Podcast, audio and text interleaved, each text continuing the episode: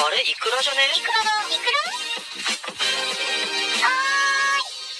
イクラちゃんはい、イクラでーす。えー、っとですね、お便りをいただいてたので、ちょっと今日その話をしたいと思います。えー、まずですね、スムサミユンさん。笑い声が好きです。ということで、えー、恋のぼりいただいてます。ありがとうございます。そして、K さん。はじめまして、キャバクラオーナーの話が聞きたいです。あー、キャバクラのオーナーね。あのさ、オーナーっていうのと、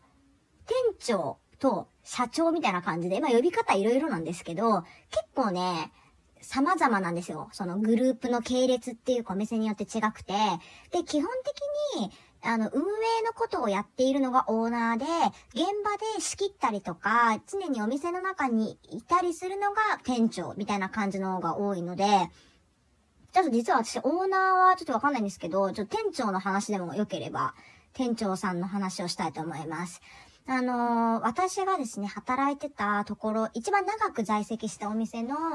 店長さんは、あのークソオブクソでしたね。何がというと、あの、奥さんと子供がいて、るのにか、もう関わらず、お店の18歳の子と不倫してました。な、もうこれ、ないでしょ。いや、私、それ全然気づいてなくって、で、周りの他のね、女の子にあの二人、みたいな感じで聞かされて、え、そうなん？っていうね、そこで初めて知ったって話だったんだけど、あのさ、普通に奥さんと子供いて、店の10代の女の子に手出さんやろ、普通。ね、そういう人多いんですよ、基本的に。でね、あの、私がそのお店に入店する前、まだ、景気とか羽振りが良かった頃ね、あの、日本のね、あの、景気がちょっと良かった頃に、あれなんですよ。社員旅行っていうのかな？お店の中で従業員がみんなで旅行に行くっていうのなんか積み立てとかしてて、なんかいうのがあったらしくて、いや私が入った頃にはもうなかったんだけど、で、その時に、その、オーナーのね、オーナーじゃないや、店長さんももちろん行くわけですよ。そしたらね、まあ、奥さんも疑ってたんだろうね。不倫とか浮気とかそういうの、もろもろ。で、なんかその時に、奥さん、お腹大きかったんだって、まだ。なのに、あの、社員旅行の時に、帰り、帰ってきて、みんなが、あの、空港に着くじゃない？その時に、お腹大きかったのに、すんげえ朝早い時間にね、空港までね、その店長のことを迎えに来たらしいのよ。迎えに来たっていうか、まあだかその、従業員の女の子たちを見に来て、どれがそういう相手なのかっていうのを確認しに来たんだろうね、きっと。怖って思って。まあ、その時もちろんその18の子はいなかったんだけども、まあ他の、その時はその時で他の女の子に手出してたらしいのよ。えー、そんなにさ、自分の店に入ってきた従業員のこと、ある？普通。で、基本的に、あれなんですよ。水商売のルールとして、そのボーイとかね、その黒服、男の男性従業員とキャストっていうその女の子ね、キャバ嬢が、こうなんかできちゃうみたいなのって、基本的には、もう絶対禁止なんですよ。で、バレたら罰金100万円で、プラスどっちか辞めさせられるみたいなのが、あの、普通なのね。それを言う世界線でさ、店長が従業員に手出して何事っていう感じじゃん。いや、私はちょっと奥さんが不憫でしょうがなかったわ。あの、で、一回さ、私、その奥さんに不倫相手に間違えられたことあって、もうもうとんだとばっちりよ。全然そんなじゃなかったのに。なんか、私、その奥さんの顔を全く知らなくて、店長が結婚してるってことは知ってたのよ。なんだけど、なんかイベントの時に、その店長の奥さんが飲みに来てたんよね。で、すごい若い人だったから、私普通に同業の女の人かなって思ってたの。で、席に着いた時に、普通に話してたんだけど、その時に店長がね、私に向かって、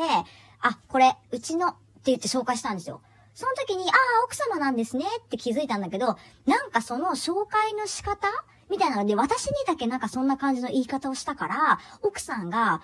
私のことを不倫相手だと思ったらしいの。で、なんかさ、後でちょっとめんどくさいことになってなんかごちゃごちゃなんか言ってたらしくて、いや、もう全然そんなの関係ないんだけど、みたいな。なんかもうとにかくさ、私その時、店の中にも割かし若い方だったから、もう、あれなんじゃないあの、若い子の中のどれかだろうなって思ってたんだろうね。もう最悪よ。まあ、やめてさ、その店長私が辞める前にもう辞めたから、別の店舗に移ったんですよ。だからもう最終的には何の関わりもなくなったからよかったんだけど、あれはちょっと嫌だったね。めんどくさかったわ。で、その一個前に働いてた、もう2ヶ月ぐらいで速攻飛んだ店があるんですけど、そこの店長もクソだったわ。何がクソだったかっていうと、給料ちょろまかし男だったのね、その店長は。あのさ、キャバクラって基本的に手渡しなのよ。給料。まあ、夜の世界って大体みんなそうなんですけど、給料手渡しなのね。なんだけど、そこのキャバクラ、振り込みだったのよ、給料が。珍しくないですか？珍しいなと思ったんだよね、私も。なんか、口座に振り込みだったの、銀行に。で、なんか、ある時ね、私そこそこ出勤してたのに、給料が7万ちょっとだったのよ。絶対おかしいと思って。で、時給2000円で計算したとしても7万ってことは絶対ないのよ。だってオーラスいてさ、7時から9時までが時給が1500円ぐらいに下がったとしたって、そっからフルでいて、送りとヘアメイク引かれたとしたって、そんなに金額にはならないでしょと思って、超計算したんだけどさ、給料めちゃめちゃ低くて、で、しかもさ、給与明細っていうのをちゃんともらえるんですよ、キャバクラでも。まあ、だから要は指名何本、ドリンクバッグがいくら、同伴何本で、時給がいくらで、えー、何時間働いたのでいくらですっていう、あの、給与明細をね、ちゃんと給料袋の中に入ってて、お金と一緒に普通はいただけるわけ。なんだけど、そこの振り込みのキャバクラのところは、言わないと明細すらくれなかったの。で、あまりにもその7万の時に絶対何かがおかしいと思って、給与明細くださいって言ったのよ。くれなかったんよね。だからもう私、それでさ、ここはないわ、と思って、あまりにも腹立ちすぎて、飛んだんだけど、その店。あ、飛ぶっていうのはですね、やめますって言わないで、勝手にいなくなって、あの、逃亡することですね。なんだけど、そう、飛ぶ時にも、もう店に迷惑かけてから飛んでやろうと思って私。でもさ、いろいろ考えたんだけど、全然思いつかなくて、あの、自分が使ってたロッカーの鍵を閉めて、鍵を返さずにそのまま、開かずのロッカーにして飛ぶっていうね めちゃくちゃちっちゃい仕返しをして、私はその店を飛びましたね。っていうね、あの、そういうちょっと悪どいことをね、平気でするやつもいるんですよ。夜の世界っていうのはね、みんな感覚がおかしいから。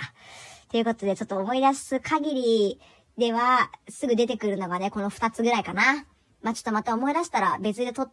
撮ってみようかな、収録。はい。ということで、今日は、えー、質問ですね。いただいてたのを返すということでお話ししました。